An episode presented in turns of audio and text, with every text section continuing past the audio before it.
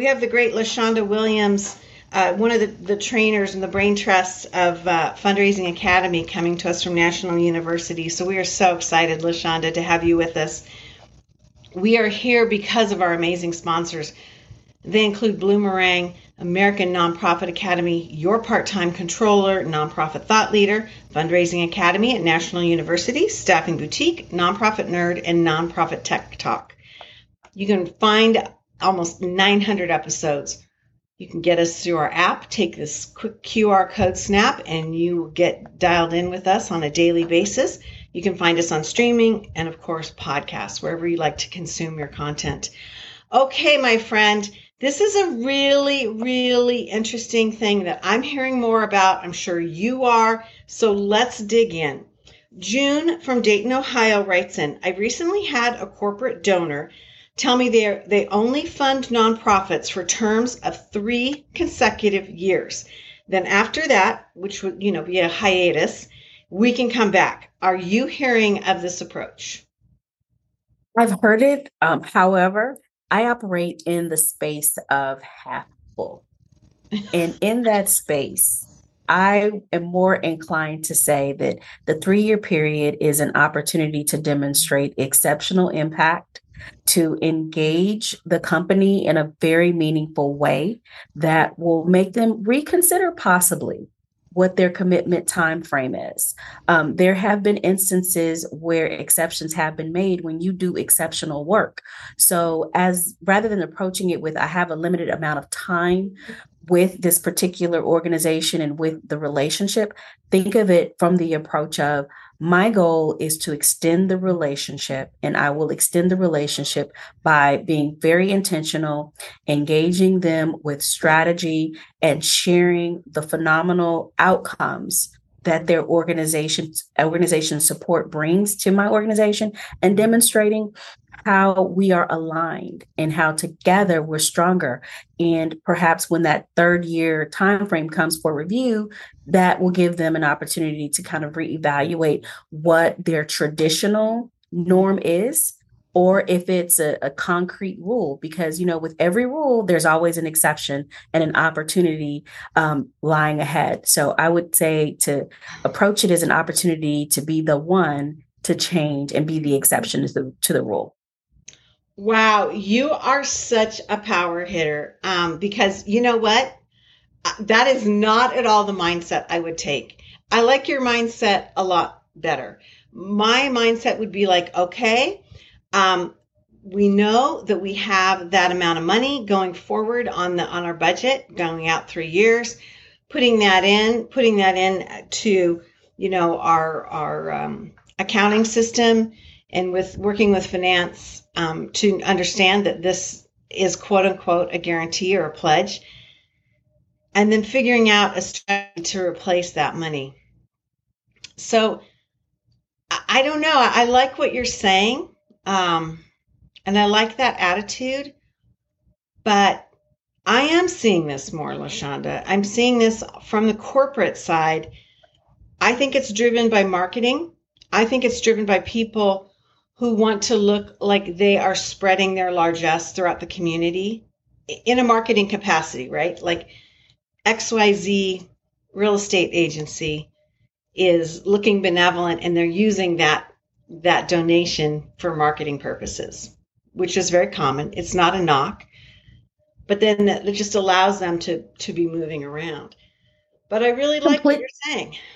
But I also agree exactly with what you're saying from from the vantage point of funding. You definitely want to be able to have a strategy in place to replace those said funds. And yeah. just like nonprofits, we all in the perfect space have diversified funding. Yeah. and so they want to diversify their support yes. to, you know, to make sure that they are able to expand their constituency mm-hmm. and, like you said, expand their brand. Mm-hmm. However, on the back end, when we think about fundraising holistically, relationships are simply the heart of fundraising. And that is why I take the approach of half full, Yes, we know that the funding may be limited. However, it is a tremendous opportunity to, again, be the exception to the rule. Mm-hmm. You know, we want to make sure that we diversify our funding. We want to make sure that we have some prospects that can give at that same level that we can begin cultivating while receiving those said funds, which would only amplify your giving when you have convinced them because of their impact to reinvest and think about it from a different approach. Mm-hmm. Yeah, I, lo- I love what you said about that. And I, I think too, you know, to tag on to what you're saying before we go on to the next question, maybe there's a way to say, okay, maybe um, we're not going to get your funding, but can we get some sort of in kind, or can we get volunteer support, or can we get what else can we do to partner so that you're not just walking away from them? Because I think what you said is magical. It's about the relationship. And if that relationship goes on hiatus for three years, things change. I mean, people change. You're going to have to start all over again. Exactly. And you hit it spot on worst case scenario is that you're transitioning the team that you've been working with into creating opportunities to volunteer with your organization so that you can remain top of mind. Because mm-hmm. when we talk about philanthropic space, we talk about time, talent, and treasure. And so it's an opportunity to engage them in a different type of way. And so I definitely agree with you as well. I think taking a holistic approach, thinking about it from multiple vantage points will definitely help with making the, the strategy moving forward very fluid fluid and very meaningful and almost quasi a SWOT analysis. Yeah. So that you're able to really think it through and how you're going to move forward um, with that relationship. But definitely maintaining the engagement is paramount. Mm-hmm. So, you know, never a day goes by without the nonprofit nerd checking up on me. And even though the nonprofit nerd herself, Jarrett Ransom, is not on the show, she's watching. And so she just, yeah, I know, she checks up on me. Um, so she just wrote in and she's like, you could also ask this donor during hiatus for them to make introductions to other foundations or possible partners. There's a reason. That's definitely a good one. Yeah, yeah. There, I think Jarrett jump right on in. Yeah, there's a reason why she's called the nonprofit nerd. She's a goddess. Yeah, I love that, and I, I think it just speaks to the point. Don't give up on the relationship. Absolutely. And that, you know, I think I was like, okay, walk away come back. But you're you're I was wrong. You are absolutely right, both of you. Keep the relationship healthy and whole. Um, it just might not involve cash. Okay. Now you know how I am when I get to hear a name withheld, get something from them. This came to us from Cedar Rapids, Iowa. This person writes in, I'm going to be appearing on a speakers panel with my specific sector at a national conference. Let me get this up on the screen. My question is this Should I be representing my nonprofit or myself? It is a question about personal branding and how I promote myself within the prof- within the profession, which is human services. It's a really good question because a lot of people, I mean, I speak at conferences. I, you know, I see people get poached at conferences it, it has something it, it has a career tra- trajectory it does and so what i would say you know first congratulations to you being able to be a part of a panel because that is a phenomenal opportunity and again erring on half full today. Uh, we need lots of water down here to stay cool. so, erring on the side of half full. The wonderful, uh, there are many pluses to being a part of a panel. Obviously, it it automatically will create an opportunity and space for you as a professional to brand yourself. Mm-hmm. However, the other advantage is it's an opportunity to propel your cause. It is co-branding. And co branding can be very effective and prove to be very beneficial on both aspects. You become the subject matter expert within the particular field and sector. It also creates opportunity for providing additional information and awareness about your cause. And it'll also develop interest. And we know linkage, ability, and interest equal philanthropic support. So I would say that I would if you accept a position within an organization, you automatically become co branded with them because you are an employee. And even from an ethical standpoint, things that you may do outside of the workplace may impact them inadvertently or advantageously. So, what I would say is if you are not as confident about it, have a conversation with your supervisor. Let them know, first and foremost, that you are presenting and you are excited. And as a representative of the organization, you will do your best best to present in the light that is reflective of the organization and perhaps take it one step further and maybe share your presentation if you have some concerns. But you are co branded, uh, whether you present as yourself, just the name only. Everyone's going to look you up after you give a phenomenal presentation. They're going to your LinkedIn. And after they go to your LinkedIn and they see your employer, it's going to lead to inquiries about your cause. So I say you're in a winning situation. If you're not easy about it, talk to your immediate supervisor, you know, share the content that you plan on sharing and ask them if they're comfortable being co-branded with you in that particular topic right. area.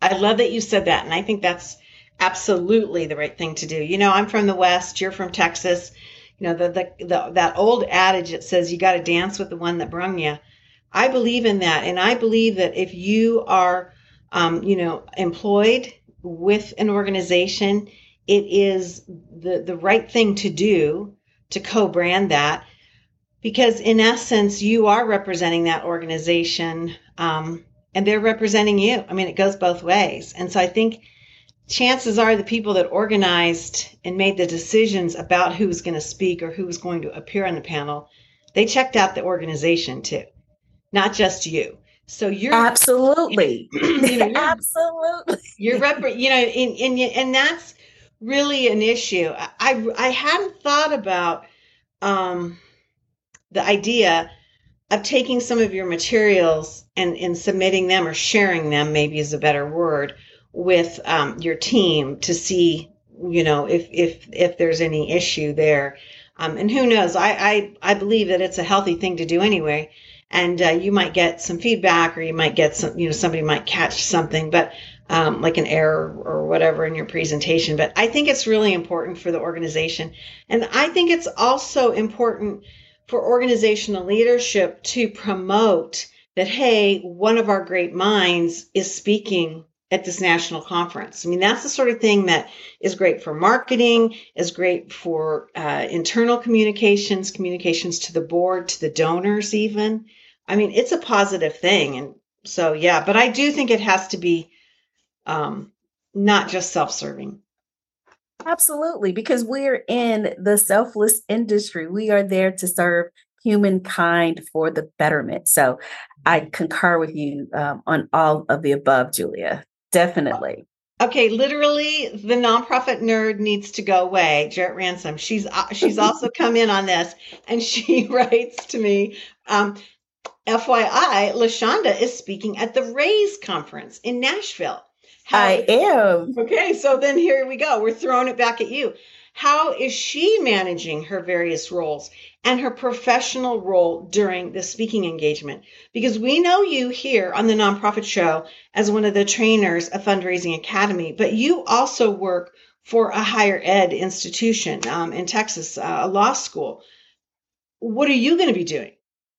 So I am there in double capacity. Okay? okay. So, from a practitioner's perspective, I will be talking about things that I have done in the industry as it relates to digital fundraising in my practical experience. And I've garnered my practical experience from South Texas College of Law, Prairie View A&M University, University of Houston, and I am an employee. And again, with the co-branding, you know, it creates opportunity for notoriety. We're getting more inquiries about South Texas College of Law and the wonderful things we're doing. And at the same time, I'm applying all of the knowledge I've gained as a practitioner mm-hmm. to a body of work as a trainer to help increase, mobilize, elevate those in the development space mm-hmm. so that they can have the confidence as well as the tools they need based off of my practical experience. It's kind of like the EDD, for lack of better terms. Uh, with the educational doctorate, the difference between the EDD and the PhD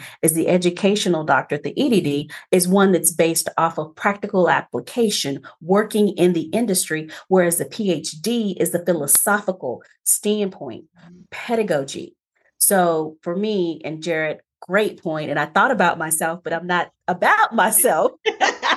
um, so yeah, so definitely, you know, it, all things work greater for the good holistically for everyone yeah. as the relationships manifest because as a result of the relationship with the fundraising academy obviously there have been more inquiries um, that not only benefit myself but benefit the fundraising academy and vice versa with south texas college of law so again when you are engaged uh, with multiple entities and organizations be your best self in all things and most importantly be transparent right right all right uh, nonprofit nerd you can keep watching because that was a good point excellent I'll hand it over to Jarrett Ransom. Like I said, she's always checking up on me, and that's just a good thing. Well, let's go on to Charles.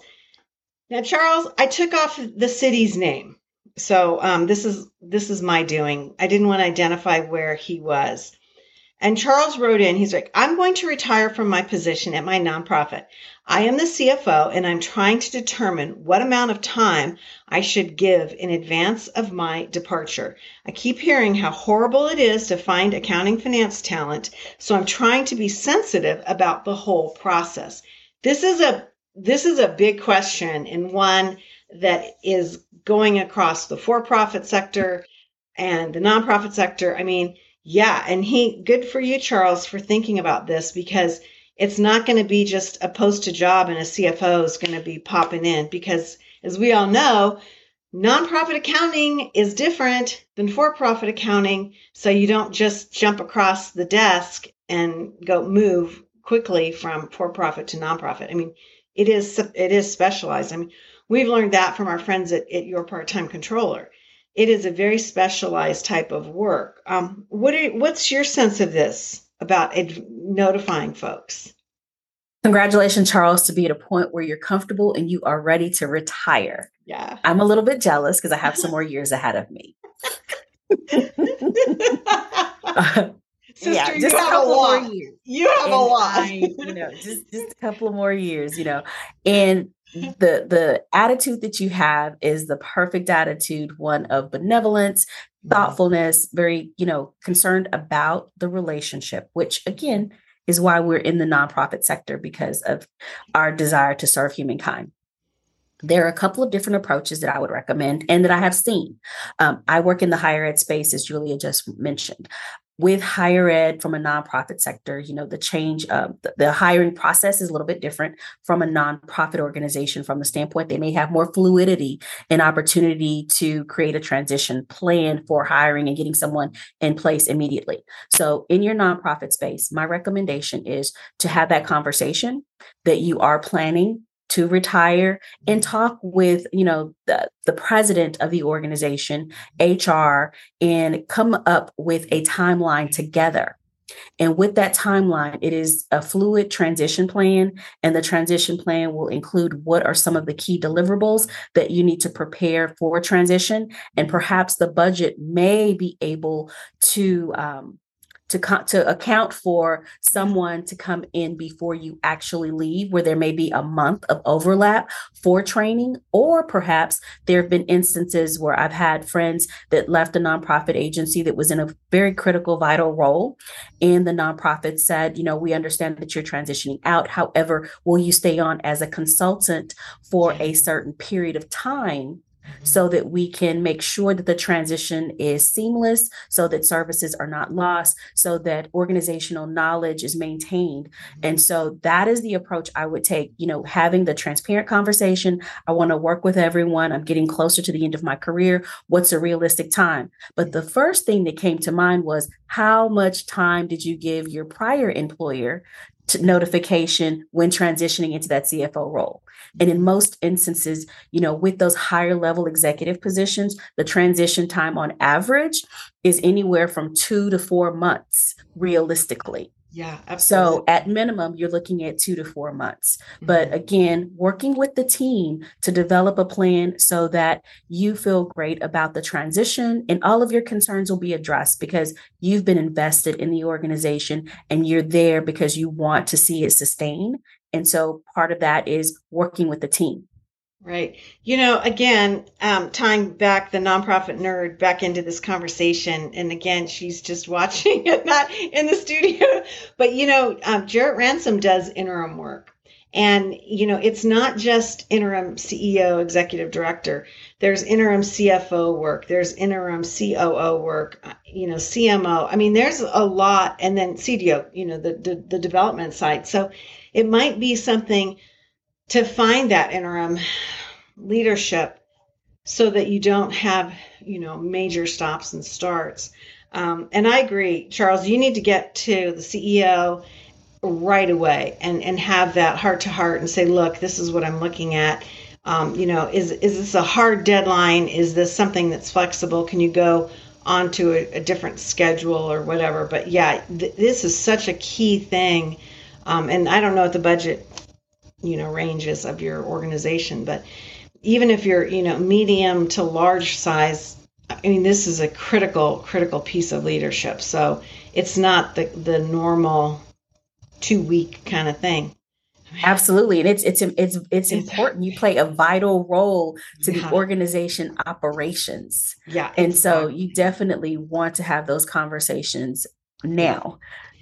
Good. Okay, one last thought. We have a friend of the show that has also written in, Jerry Diaz, and he's actually been on before several times and he writes in it's essential to create a transition team to ensure ensure diversity of thought and input as well. So thank you jerry for that for that comment because absolutely. It's not just about finding somebody with a pulse at this point because that's dangerous. I mean we've got exactly. To, it's very know. dangerous. Um, in organization culture everyone is really evaluating a lot more and we're becoming more conscientious about the organization culture. So that sometimes takes time.